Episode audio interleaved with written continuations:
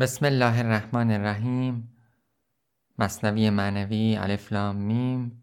شنیدن آن طوطی حرکت آن طوطیان و مردن آن طوطی در قفس و نوحه خواجه بر وی. بخش دوم. دوستان عزیز همراهان شنونده مثنوی معنوی الف لام میم. هر جا که هستید السلام علیکم و رحمت الله و برکاته. اما ما قبلا درباره حکایت بازرگان و توتی در مصنوی معنوی مولانا صحبت کردیم. گفتیم که مولانا ممکنه این داستان رو با الهام از داستان دیگری که عطار اون رو بیان کرده گفته باشه یا مسائل دیگری رو هم بیان کردیم در ادامه ماجرا و شرحی که مولانا داد در بخشهایی از این حکایت که بازرگانی قصد سفر به هندوستان داشت و توتی او از او درخواست کرد. وقتی که میره به هندوستان برای ارمغان پیام او رو برسانه به توتیان آزادی که اونجا می‌بینه و از شرح حال او به آنها بگه. و بازرگان وقتی که با آنها سخن گفت از توتی محبوس خودش در قفس یکی از آن توتیان افتاد و جان داد. وقتی برگشت و توتی خودش که محبوس در قفس بود از او خواست که به او بگه چه اتفاقی افتاد ماجرا رو برای او توضیح داد توتی خودش نیز افتاد و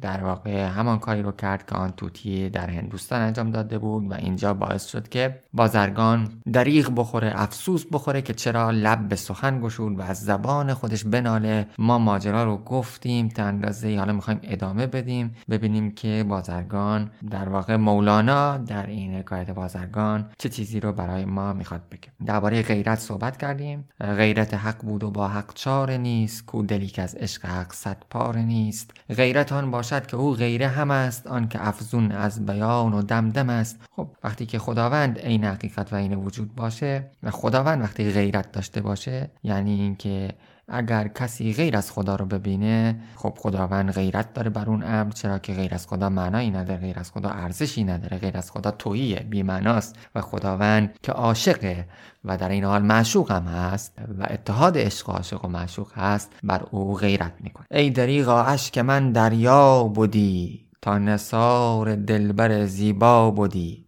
توتی من مرغ زیر اکسار من.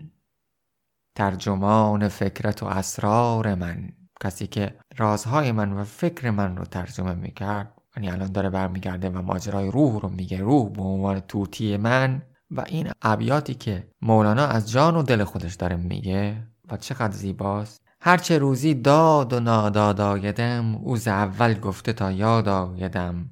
خب اشاره داره به اون کسی که و اون چیزی که امری آسمانی است. امری حقیقی است و خبر داره و حقیقت رو دریافته و همان روح و یا نفس ناطقه. توتی کاید ز وحی آواز او پیش از آغاز وجود آغاز او.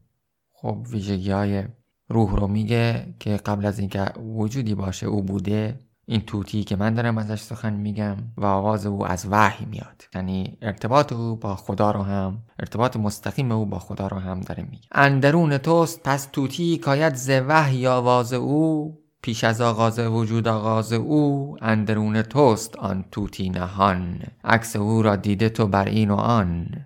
اون توتی رو کجا دنبالش میگردی؟ اون در درون خودت هست. نفس ناطقی خودت هست. روح خودت هست. کجا دنبالش میگردی؟ عکس او رو در این و آن می‌بینی ولی در واقع درون خودت هست. سالها دلطلبه. جام جم از ما می‌کرد. وانچه خود داشت. ز بیگانه تمنا می‌کرد که کاملا مرتبط با این ماجرا و ماجرای نفس ناطقی و ماجرای روح و ماجرای همنشینی روح در اون عالم بالا و در عالم حقیقت. کاملا مرتبط است این غزل حافظ با این ماجرا و با این فضا. چرا که اونجا هم پیش از وجود رو که اینجا مولانا میگه میگه پیش از آغاز او به پیش از وجود برمیگرده آنجا هم حافظ به گونه دیگه میگه. میگه که سالها دلطلب جام جم از ما می‌کرد وانچه خود داشت بیگانه تمنا می‌کرد. گوهری که از صدف کون و مکان بیرون است طلب از گمشدگان لب دریا می‌کرد. مشکل خیش بره پیر مغان بردم دوش. کو به تایید نظر حل معما می‌کرد. به تایید نظر حل معما می‌کرد. کدوم معما رو حل می‌کرد؟ یعنی چی با تایید نظر حل معما می‌کرد؟ کدام پرسشه که با تایید اون پرسش جواب داده میشه؟ این یک پرسشی هست در قرآن که ما اون رو داریم. آن هم قبل از اینکه وجودی باشه یعنی در ابتدا قبل از اینکه ما بیایم در این عالم که خداوند به بندگان خودش به انسانها به آدمها رو کرد و گفت که الستو به ربکم آیا من پرور پروردگار شما نیستم. قالو بلا. آنها گفتن بله. یعنی تایید کردن حرف خداوند رو. الستو که همون عهد السته که بارها ازش صحبت میشه در ادبیات یا ممکنه حافظ هم ما در حافظ هم ببینیم. اینجا میاد و خودش رو در شعر حافظ نشون میده. کو به تایید نظر خب پیر مغان کیه؟ بعد در ادامه آیه اونجا خداوند میگه چی؟ این اینه که حافظ رو حافظ کرده. یعنی حافظ آنقدر با قرآن آشناست که اینطور داره ازش بهره می‌گیره. در ادامه آیه خداوند میگه که شاهد شما خودتان بودید. یعنی کجا دنبال اون شاهد میگردید؟ می‌خوای بدونی یادت میاد یا نه؟ کجا؟ الان من این آیه رو که گفتم یعنی خدا که این آیه رو فرستاد. ممکنه شما فکر بکنی خب از من عهد گرفته شده من که یادم نمیاد کی شاهد من که من یادم بیاد. مثلا کی می‌خواد به من بگه که شاهد این ماجرا کی بوده که برای من تایید کنه این ماجرا رو؟ خدا میگه کجا دنبالش میگردی؟ از کی می‌خوای بپرسی؟ شاهدت خودت بودی. یعنی چی شاهدت خودت بودی؟ یعنی می‌خوای بدونی که من ازت عهد گرفتم یا نه؟ می‌خوای بدونی که واقعا این عهد چطوری بوده؟ به خودت نگاه کن. یعنی چی به خودت نگاه کن؟ یعنی درون تو چیزی هست که اگر به او پی ببری؟ تمام ماجرا رو دریافتی اسرار رو دریافتی. حالا مولانا هم داره اینجا این رو اشاره می‌کنه. بعدم اونجا حافظ بعد از اون بیتم میگه کوب تایید نظر حل معما می‌کرد. و ما بیتای اونجا داریم. مثلا وقتی که به پیر مغان میگه گفتم این جام جهان بین. خب پیر مغان کیه؟ کسی که جام جهان بین داره. جام جهان بین چیه؟ جامی که اسرار درش دیده میشه. خب اینجا مولانا داره چی میگه؟ میگه که اسرار رو اون داره می ترجمان فکرت و من هست. قبل از وجود اون وجود داشته. یعنی چی؟ یعنی همون حرفی که حافظ داره اونجا می‌زنه. خب اونجا هم حافظ داره میگه که گفتم این جام جهان بین به تو کی داد؟ حکیم. حکیم کیه؟ حکیم خداست. حکیمی که خداست. اون انک انت الحکیم. تنها حکیم خداونده. اون کی جام جهان بین رو به تو داد؟ جام جهان بین رو ای پیر مغان او کی به تو داد؟ گفتم این جام جهان بین به تو کی داد حکیم؟ گفت آن روز که این گنبد مینا می کرد یعنی در حال ساخت گنبد مینا بود. پس پیش از وجود که داریم اینجا مولانا میگه اونجا حافظ داره بهش اشاره می‌کنه. و بعد حتی میگه دیگه حافظ بیدلی در همه احوال خدا با او بود. اون نمیدیدش و از دور خدایا می‌کرد. فکر می‌کرد خدا یه جای دیگه است. دنبال خدا میگشت. کجا دنبال خدا میگردی؟ به خودت بیا. نشانه خدا با خودته. عهد خداوند رو اگه می‌خوای به یادت بیاد به خودت نگاه بکن. اگه به خودت نگاه بکنی اگه نفس ناطقی خودت رو ببینی اگه روح خودت رو ببینی اگر از دلبستگی ها خلاص بشی اگر از قوالب شهوت و مقام و جاه و اینها رها بشی و خواسته های نفسانیت رو رها بکنی اون وقت وقتی اینها رو رها بکنی پرده از روح تو برداشته میشه. وقتی پرده از روح برداشته شد این ترجمان اسراری که مولانا میگه عیان میشه اسرار رو در میابی و مابقی ماجرا. پس این دوتا با هم در یک فضا هستن و باید با هم در یک فضا دیده بشن انشالله اندرون توست آن توتی نهان. عکس او را دیده تو بر این و آن. ببینید چقدر شبیه به حرف حافظ. می‌برد شادیت را تو شاد از او. میپذیری ظلم را چون داد از او. یعنی انصاف و ظلم رو ستم و عدل رو. و شادی و غم رو از اون می‌بینی. فکر نکن از جای دیگه می‌بینی. گر رنج پیش آید و گر راحت ای حکیم نسبت مکن به غیر که اینها خدا کند. و نماینده خدا در ماست دیگه. روح نماینده خدا یعنی ما خودمون اون هستیم. ما هستیم که وقتی که قبلا حالا در پیشگاه خداوند اون پاکی رو و در روزه دارالسلام بودیم یا اون پاکی رو تجربه کردیم یا در پیشگاه خداوند بودیم الان اومدیم در قالب این دنیا و کسب های ما و شهوت و خشم و غضب و حب مال و جاه و دنیا اینها زنگار میشه بر این روح. و این پرده بر اون میپوشانه. پس اگر بتونیم اون رو پاک و صاف نگه داریم اسرار رو هم با ما هست و همینطور هم میریم اون عالم اون دنیا و در این آینه دل ما اسرار می‌تونه تجلی پیدا کنه. اگر هم زنگار ببنده که دیگه اسرار درش عیان نمیشه. اون سرمنشه شادی و غم هست و سرمنشه ظلم و داد هست. ای که جان را بهر تن میسوختی. حالا مولانا داره همین میگه. ای کسی که جان رو روح رو سوختی به خاطر چی؟ به خاطر تن. به خاطر خواسته های تن و خواسته های جسمانی خود. ای که جان را بهر تن می سوختی جان را و تن افروختی. سوختم من سوخته خواهد کسی. تا زمن آتش زند اندر خسی. من سوختم. آیا کسی سوخته می‌خواد. سوخته چیه؟ حالا اینجا داره از دو تا مفهوم سوختن استفاده می‌کنه. من سوختم آتش گرفتم و آیا کسی سوخته می‌خواد؟ سوخته چیه؟ سوخته اون پنبه یا اون فیتیله یا اون چیزی که قابل آتش گرفتن هست در چراغ. اون سوخته است. سوخته کسی می‌خواد. سوخته خواهد کسی. تا زمن آتش زند اندر خسی. تا از من یعنی منو آتش بزنه بعد با آتش من یک خسی رو یک پستی رو یک کسی که در پستی و زلالت نشسته رو اون رو آتش بزنه. من آتش گرفتم و با من میشه اون کار رو کرد. من قابل آتش گرفتن هستم و با من میشه اون کار رو کرد. اون سوخته. حالا ببینید دوتا معنا رو اینجا میاره. یعنی اگه بخوایم خوب ببینیم ماجرا رو. سوخته چون قابل آتش بود. کسی که سوخته آتش گرفته دیگه آتش نمی‌گیره. یک معنا اینه.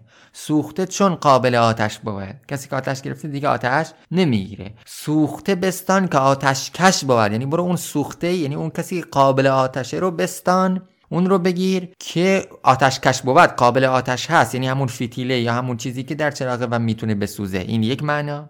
این معنای دوم سوخته چون قابل آتش بود. سوخته بستان که آتش کش بود. این معناست که سوخته یعنی همون فتیله همون پنبه. و همون چیزی که قابل آتش هست اون رو باید بگیری که هر کسی رو که نباید خریدار باشی. باید بدونی چه کسی قابل آتش هست یعنی قابل سوختن هست در این مسیر. نه سوختن جان بلکه سوختن تن. دو نوع سوختن که الان مولانا داره میگه. یکی هست که جان خودش و روح خودش و نفس ناطقه خودش و عقل خودش و یا دل خودش رو میسوزانه به بهای اینکه تن خودش رو قوی بکنه. یکی دیگه هست که تن خودش رو میسوزانه خواسته و شهوت و حب مال و جای این دنیا رو میسوزانه بر بهای اینکه روح خودش رو قوی بکنه. ای دریغا ای دریغا ای دریغ کان چنان ماهی نهان شد زیر میغ. میغ ابر. ماهی که زیر ابر. پنهان شد. کدوم ما توتی من؟ یعنی توتی روح من. به خاطر چی؟ به خاطر رفتن سراغ تن. ای دریغا ای دریغا ای دریغ کانچنان ماهی نهان شد زیر میغ. چون زنم دم کاتش دل تیز شد شیر حج را شفته و خونریز شد. من چطور حرف بزنم؟ که آتش دل گر گرفته تیز شد گر گرفته شیر حجر آشفته و خونریز شد. یعنی هجران شیر هجران رو و جدایی رو و, فرق و فرقت رو چقدر غم انگیزه به یک شیری داره تشبیه می‌کنه که این خونریزه. حمله بر آشفته و خونریز هست این شیر. من چطور حرف بزنم؟ چی بگم درباره این ماجرا؟ وقتی که هجران و جدایی مثل شیری داره خون رو میریزه و وقتی که آتش دل من شعله کشیده و گر گرفته. جدایی میان ما و دوست که خداوندگاره. آنکه او هوشیار خود تندست و مست چون بود چون او قده گیرد بدست او خودش وقتی که هوشیاره تند و مسته حالا که قده گرفته به دست دیگه چطوری خواهد بود؟ شیر مستی که صفت بیرون بود. از بسیط مرغزار افزون بود. حالا میگه این شیر مست شیر مستیه که از صفت اصلا نمیشه بهش صفتی رو نسبت داد. خب چیزی هم که صفت نداره اصلا قابل بیان نیست. نمیشه ازش صحبت کرد. از بسیط مرغزار از اون پهنه مرغزار از اون پهنه چمنزار از اون پهنه مرغزاری که در زندگی کنه افزونه گسترده اصلا اون شیره اینطوری نیست که بشه وصفش کرد که بخواد در یک محیطی بگنجه. او در محیطی نمی گنجه چون صفتی نداره که در محیطی بگنجه. در قالب زبان نیست اصلا اون. در قالب زبان نیست. نه غمش در قالب زبانه یعنی غم فراق غم هجران. که به قالب زبان در بیاد. نه خودش یعنی خود روح خود نفس ناطقه که از جنس اون عالم بالاه. اصلا در اصلا زبان چیه؟ حالا اینا مس... مسائلیه که خود مولانا هم اشاره می‌کنه در مسئله زبان. انشالله بهش اشاره خواهیم کرد در ادامه. از بسیط مرغزار افزون بود. قافی اندیشم و دلدار من. گویدم مندیش جز دیدار من. چقدر قشنگه دوستان عزیز چقدر زیباست. قافی اندیشم و دلدار من من به قافیه میاندیشم. دارم یعنی یعنی چی به قافیه میان؟ نه اینکه حالا بعضا گفته شده شاید در شهر که یعنی مثلا بعضی ها می اومدن درباره قافیه میاندیشیدن ولی بعضی ها همینطور ذوقی شعر می‌گفتن. نه اصلا کاری به این ماجراها نداره. قافیه اندیشم و دلدار من گویدم مندیش جز دیدار من. یعنی مشغول شعر اصلا حرف نزن. دلدار به من میگه چی؟ میگه حرف نزن. چی داری حرف؟ درباره چی داری حرف می‌زنی؟ کسی که خبر داره که دیگه خبری ازش نمیاد. کسی قافی اندیشی کسی که سخن میگه هنوز یک هجابی داره. هجابش چیه؟ هجابش همین حرفه همین زبانه. زبان خودش هجابه زبان خودش میاد و هجاب قرار می‌گیره. دلدار به من میگه یعنی محبوب به من میگه یعنی خدا به من میگه حرف نزن. ساکت باش. فقط و فقط به دیدار فکر کن. فقط و فقط عاشق فقط این کار می‌کنه. از چی حرف می‌زنی؟ این حرف زدن خودش هجابه هر چیزی هر چیزی دل بستن به هر چیزی غیر از خودش هجابه غیر از خودش هجابه حرف زدنم همینه زبانم همینه. زبانم واسطه است. زبانم هجابه با اینکه زبان از جنس خودش ممکنه با. یعنی اسما از جنس و علم آدم الاسماء کلها. و علم و اسما. اینها می‌تونه رنگ خودش رو داشته باشه. ولی باز هجاب می‌تونه بشه. قافیه اندیشم و دلدار من.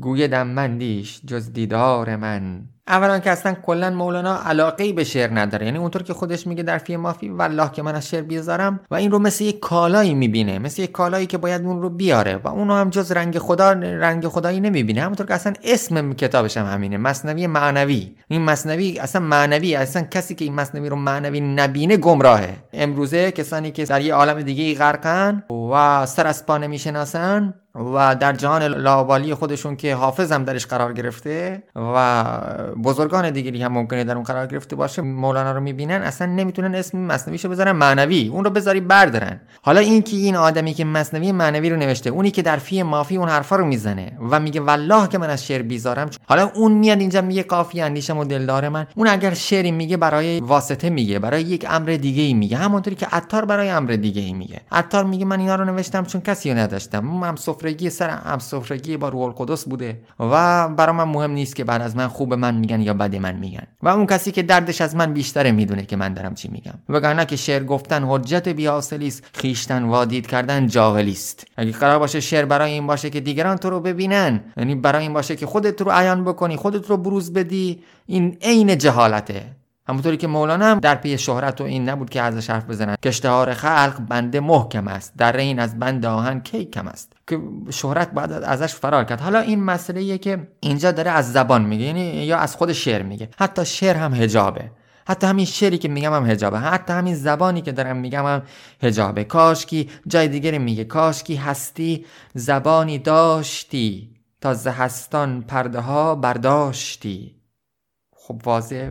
هر چه گویی ای دم هستی از آن پرده دیگر بر او بستی بدان. هر حرفی که بزنی یه حجاب دیگه بستی براش. آفت ادراک آن قال است و حال خون به خون شستن محال است و محال. این خون به خون شستنه که بخوای ازش حرف بزنی. این هم از جنس خود همون عالم بالاه زبان. ببینین حرف خیلی داره که زبان از جنس عالم بالاه تو با زبان نمی‌تونی درباره خودش صحبت کنی. این خیلی حرف داره خیلی مسائل داره. ولی خب بگذارید بگذاریم درباره این مسئله. اما دوستان عزیز و همراهان گرامی ببینید فقط اینجا که مولانا داره جدا میشه از زبان.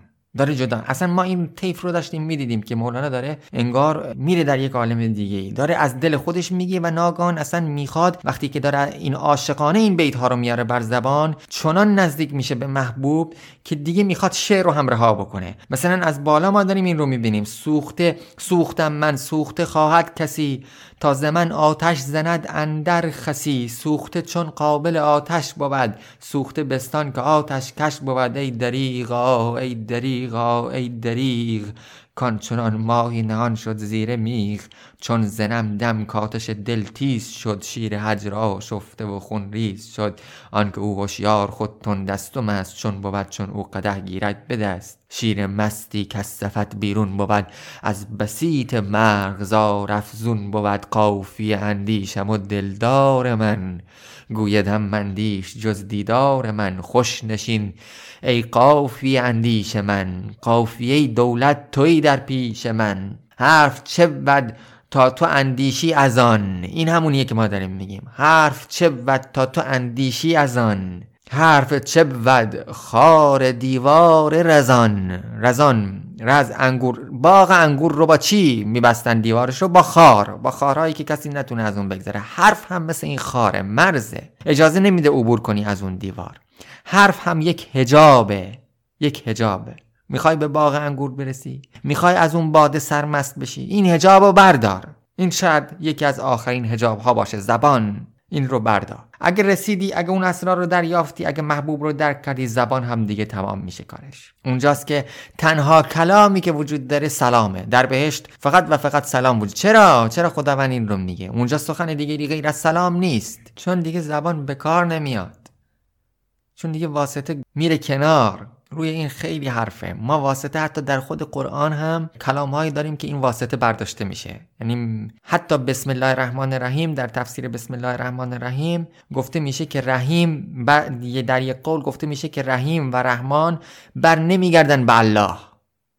بلکه الله رحمان و رحیم برمیگردن به اسم. و اسم آن چیزه؟ یعنی اسم آن ذاته آن امریه که ما نمی‌دانیم چیست. و اونجایی که حتی یعنی حتی اون کلام حتی اسم الله هم یک اینجا در اینجا یک پله جلوتر از اون واقعیته. اون امریه که زبان بر نمیتابه یا وقتی میگیم قل هو الله احد اول میگیم هو هو او اویی که خب زمیره زمیر عرف المعارفه شناخته شده ترین شناخته هاست. یعنی باید آنقدر شناسا باشه که ما بگیم زمیر بگیم هوا. یعنی همه اون رو می‌شناسیم که داریم میگیم هوا. هوا یعنی همه او رو می‌شناسیم ولی در این حال او داره اشاره می‌کنه به او. کی؟ دقیق نمی‌تونیم بگیم. در این حالی که همه اون رو می‌شناسیم. ولی خب اینها یعنی اینکه زبان بکن و بعد میگه الله. او کیست؟ او الله. الله یعنی به او داره بار میشه. پس او یک امری است که الله مرتبه بعدی اوه. و حالا بعد احد.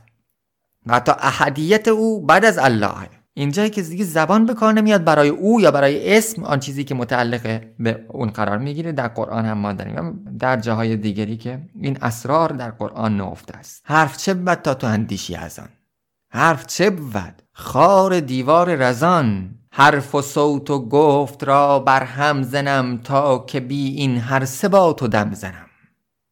ببین حالا داره مولانا به اون شور می‌کشه. من می‌خوام هر ستای این اینها رو هم حرف و هم صوت و هم گفت رو می‌خوام تمام اینها رو کنار بگذارم. نمی‌خوام اصلا چیزی باشه بین من و تو. اون وقت که اینها رفت کنار با تو دم بزنم. با چی؟ دم زدن با حرف زدن دیگه. اون وقت چطور حرف؟ خب وقتی دیگه حرفی نیست وقتی گفتی نیست وقتی صدایی نیست دیگه کلامی نیست که. اون وقتی که اون وسال رخ میده اون وقتی که حجاب کنار میره اون وقتی که اون حقیقت عیان میشه. آن دمی که از آدمش حالا بعضی آمدن گفتن نه اینجا مولانا این بیتا رو که داره میگه اشاره داره به اینکه اولیا می‌تونن ورای انبیا باشن. اصلا اینها چرا اینطور دیده میشه؟ یعنی مثلا فرض بکنید الان مولانا داره میگه هر انسانی نه اون نه پیامبر نه ولی داره حقیقت رو میگه. حقیقت اینه که زبان حجابه. حقیقت اینه که خود قرآن رو هم الان گفتیم در بسم الله الرحمن الرحیم. این تفسیر تفسیر دور از ذهنی نیست.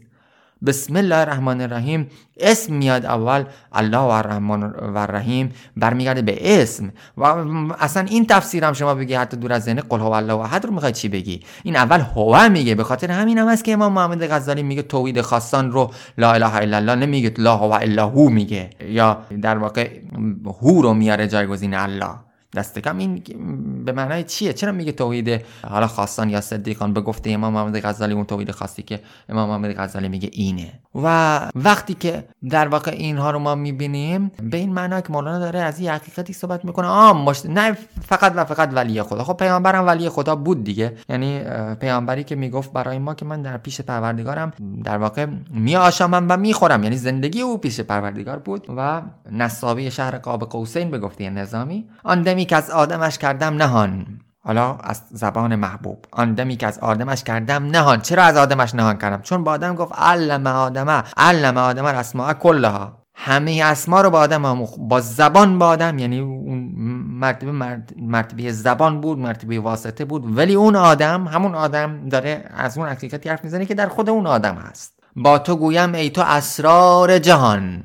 تویی که در همه آدم ها هست. آن دمی را که نگفتم با خلیل. خلیل حضرت ابراهیم و در واقع به معنای حالا اون رفیقی اون دوستی که از شدت محبت یعنی محبتی غیر از او غیر از که اون رفیق خودش نداره اشاره داره به آیه قرآن که خداوند حضرت ابراهیم رو خلیل خودش قرار داد. گفتیم یا ممکن از مودت و محبت بیاد یعنی اینکه تمام محبت و مودت به اون رفیقش داره به اون دوستش داره. یعنی ابراهیم خودش رو وقف محبت خودش و مودت خودش رو وقف خداوند کرد. و یا از فقر بیاد و از خله بیاد به معنای حاجت و فقر یعنی نیازمندی و فقرش رو به نسبت به خداوند برسانه. یا از خله که گفتیم به معنای دوستی و محبت. همونطوری که البته در حدیث پیامبر هم داریم که علاوه بر قرآن که خب خداوند درش واتخذ الله و ابراهیم خلیلا و خداوند ابراهیم رو خلیل خودش قرار داد خلیل قرار داد. و همچنین در حدیث پیامبر داریم لو کنتم متخذا خلیلا لاتخذوا ابابکر خلیلا و ان صاحبکم خلیل الله. اگر من قرار بود خلیلی رو انتخاب بکنم ابوبکر رو خلیل خودم انتخاب می‌کردم ولی یار شما یا صاحب شما خلیل الله است. پس خلیل الله هم پیامبر ما و هم حضرت ابراهیم و بر همه فرستاده های خداوند سلام و صلوات خدا باد و بر پیامبر ما. هر دو می‌تونه خلیل باشه که اینجا اشاره می‌تونه داشته باشه به آیه قرآن که خداوند خلیل رو حضرت ابراهیم انتخاب کرد. آن دمی آن, آن سخنی که با خلیل نگفتم وان غمی را که نداند جبرئیل که جبر... وان غمی را اون غمی چون جبرئیل غم... جبرئیل از فرشتگانه و جبرئیل غم نمی‌خوره. ببینید کلمات خیلی کلماتی هستن که معنادار هستن. یعنی اینایی که ما الان داریم می‌خونیم و ما رو یاد حافظ هم میاندازن. حافظ در آنجایی که میگه در ازل پرتو و حسنت ز تجلیدم زد عشق پیدا شد آتش به همه عالم زد. جلوه کرد رو خط دید ملک عشق نداشت این آتش شد از این غیرت و بر آدم زد. بعد میگه چی؟ میگه که دیگران. دیگران یعنی کی؟ خب اونجا گفته بود که گفته بود فرشته ها وقتی خداوند نگاه کرد به فرشته ها دید فرشته ها عشق بلد نیستن. نمی‌تونن عشق بورزن غیرت برش داشت. ببینید چقدر مرتبط این حرفای مو حرفای حافظ با حرفای مو. حافظم مولانا هم داشت از غیرت صحبت می‌کرد و ما رو کشان به اینجا. مولانا هم داشت می‌گفت که این غیرت خدا و از عشق صحبت می‌کرد که بازم برمیگرده به همون. این غیرت خداه و این از غیرت خدا هر عاشقی هم معشوق هست. حالا از اینها صحبت خواهیم کرد انشالله و حافظ هم داره همینو میگه. وقتی خداوند نگاه کرد دید که فرشته عشق بلند نیستن. غیرت برش داشت و آدم رو خلق کرد. تا او عشق بورزه. و چون آدم عشق ورزید به غم رسید. یعنی دچار غم شد. کسی که عاشق غم می‌خوره دیگران یعنی کی دیگران؟ یعنی ملائکه یعنی فرشتگان. چون اول خود غزل داره میگه حافظ و اینجا هم مولانا داره همینو میگه که به جبرئیل چرا میگه جبرئیل غم غم نداره؟ دیگران قرعه قسمت همه بر عشق زدن. یعنی ملائکه یعنی فرشتگان. همه بر عشق زدن. دل غم دیده ما بود که هم بر غم زد. این دل ما بود این دل غم دیده ما بود که قرعش بر غم خورد. چرا بر غم خورد؟ چون اون زمان خدا غیرت کرد به خاطر چی ما رو آفرید؟ به خاطر عشق ما رو آفرید. که می‌خواست عاشق باشه که می‌خواست ما عشق بورزیم. که ما می‌خواست ما معشوق باشیم و عاشق باشیم. ولی فرشته ها عشق بلند نبودن پس غمم ندارن. حالا مولانا هم داره همینو دقیقا میگه. این اتحاد حافظ و مولانا در این مبحث داریم می‌بینیم. آن دمی که از وی مسیحا دم نزد حق ز غیرت نیز بی ما هم نزد. مسیح, مسیح حضرت عیسی هم از اون حرف نزد و حق از غیرت بدون ما هم از اون حرف نزد. از چی؟ یعنی باز می‌تونه همون مسئله عشق یا اون اسراری. خب حالا سری که مولانا اینطوری داره بهش اشاره می‌کنه. آن دم آن دمی که در زبان نمیاد یعنی گفتار نمی‌تونه ازش حرف بزنه. در گفتار نمیگنجه. ورای حد تقریر از شرح آرزومندی. حافظ میگه ورای حد تقریر است. نمیشه ازش نوشت. نمیشه ازش حرف زد. شرح آرزومندی چیزی نیست که بشه ازش نوشت. وقتی چیزی نیست که بشه ازش حرف زد وقتی چیزی نیست که بشه ازش نوشت پس کلامی که بین خدا و حضرت آدم رد و بدل شد و بین خدا و حضرت عیسی و بین در واقع جبرئیل و خدا اینها چیزهایی نیستن که اون اسرار درش بگنجه. چون این در زبان نمی گنجه در کلام نمی گنجه این زبان هجاب هست. البته جبرئیل فرقش با بقیه اون غم بود و نه اون زبان و اون دم. ببینید چقدر مولانا داره اینها رو باید اشاره کنن بهش در شهر باید شما ببینید این رو در شهر. ولی متاسفانه شهر دیده نشه. الله علم ببینید آن دمی همه میگه آن دمی که از آدمش کردم نه. بعد میگه آن دمی را که نگفتم با خلیل. یا آن دمی که از این مسیحا دم نزد. ولی میگه وان غمی را که نداند جبرئیل. دم برای انسان ها برای پیامبران اون کلام بینشون بود. و غم برای جبرئیل که ملا جزو ملائک است. حق ز غیرت نیز بیما هم نزد. به کی بگه؟ خداوند یعنی اون وقتی که نیست یعنی ملائکه عشق نمیدانه بدون ما آن اسرار معنایی نداره. اسرار بین ما و خدا است. بین عاشق و معشوق است. ما چه باشد در لغت؟ ما یعنی در لغت به چه معناست؟ اثبات و نفی. یه معنای اثبات داره یه معنای نفی داره. در عربی ما می‌تونه نافیه باشه نفی کنندی فعل باشه و ما اذهبو نمی‌روم ما علمو ما ادری نمی‌دونم ما عرفو نمی‌شناسم و می‌تونه به معنای اثبات باشه و در معناهای دیگه خودش. آنچه ما تقول آنچه می‌گویی ما قال آنچه گفت می‌تونه به معنای آنچه و معنای دیگه حالا تعجب یا چیزای دیگه باشه. یا اثبات می‌تونه باشه یا نف باشه. ما در لغت اثبات و نف می‌تونه باشه. ما چه باشد در لغت؟ اثبات و نفی. من نه اثباتم منم. بی ذات و نفی من اثبات نیستم. من نه اثباتم نه ذاتم نه نفیم. هیچ کدومم. هیچ کدوم نیستم. من کسی در ناکسی دریافتم. پس کسی در ناکسی در بافتم من فهمیدم که کس بودن که رسیدن به اون حقیقت در ناکسیه در از دست دادنه در نبودنه. پس اومدم و یک کسی رو در اون ناکسی خودم ساختم. جمله شاهان بنده بنده. چون که انسان خودش یعنی چی در؟ چون که انسان خودش وقتی میگیم زبان هجاب می‌تونه باشه یعنی انسان به صورت کلی هجابه تو خود هجاب خودی حافظ از میان برخیز. خودت هجابی که با وجود تو کس نشنود ز من که منم. منیت فقط خداست که داره. تو می‌خوای اون منیت رو دریابی خودت رو از منیت خودت رو از بین برن اون منو در میابی. هویت فقط خدا داره. خداوند در کلامی که مستقیما با حضرت موسی میگه وقتی حضرت موسی میره تا شعله ناری رو بیاره که حافظ اون رو در شعر چگونه بهش اشاره می‌کنه؟ آیات قرآن رو میاره در شعر خودش. فلعلی لک آتن به شهاب قبسی و اونجا وقتی میره که اون شعله آتش رو بیاره برای خانواده خودش در دل بیابان که از دور نوری رو می‌بینه وقتی میره از دل اون آتش صدایی رو میشنوه که خداوند باش سخن میگه لا اله الا انا. الهی خدای جز من نیست. هیچ منی جز او نیست هیچ هوی هم جز او نیست. جمله شاهان بنده بنده خودن همه پادشاهان بنده اونها. اگه شاهن شاهیان که بر مردم شاهی می‌کنن. این یک من یعنی وابسته به اون مردمن. اگه اون مردم نباشه اینم شاه نیست. این بنده بنده خودش هست. یا اینکه بنده شهوت خودش هست. یا بنده ارث و آز خودش هست. جمله خلقان مرده مرده خودند. و جمله مردم شیفته و مرده و کشته آن چیزی هن که ارزشی نداره و مرده است. یا اینکه تن خودشونن جسم خودشونن اونطوری که گفته شده. یا اون چیزی که زنده نیست. همه این عالم دنیا و جسمانی. شیفته اون هستن. خب تا جمله شاهان بنده بنده خودن جمله خلقان مرده مرده خودن تا اینجا نگه داریم ماجرا رو. و این سه بخش میشه دیگه این گفتار و این عنوان که عنوان بسیار زیبا دلنشینی است و عمیقی است. و انشالله که سودمن واقع شده باشه. و دیدیم که چه ابیاتی در اون بود. از ای دریغا که من دریا بودی و قبل از اون غیرت درباره غیرت. و بعد از اونم می‌بینیم که درباره عشق میاد و اینها مفاهیمی هستن که به هم وابسته هستن. غیرت و با هم مربوطن البته همه مفاهیمی که مربوط به خدا هست. در هم تنیده هستن غیرت عشق و بدون هجاب بودن و دریافتن اسرار و اینها چیزهایی که دیدیم چقدر هماهنگ. حافظ و مولانا هم شبیه هم دیگه میشن در این کلام و درباره آن توتی صحبت کرد که روح انسان هست و از وی سخنش میاد. همونطوری که خداوند گفت و ما ینطق عن الهوا ان هو الا وحی یوها و او یعنی یعنی پیامبر از هوا سخن نمیگه و هر چه که میگه جز وحی نیست جز اون چیزی نیست که بهش وحی میشه. چون که پیامبر جای دیگه هم مولانا میگه که چون محمد پاک شد زینار و دود هر کجا رو کرد و چون بود.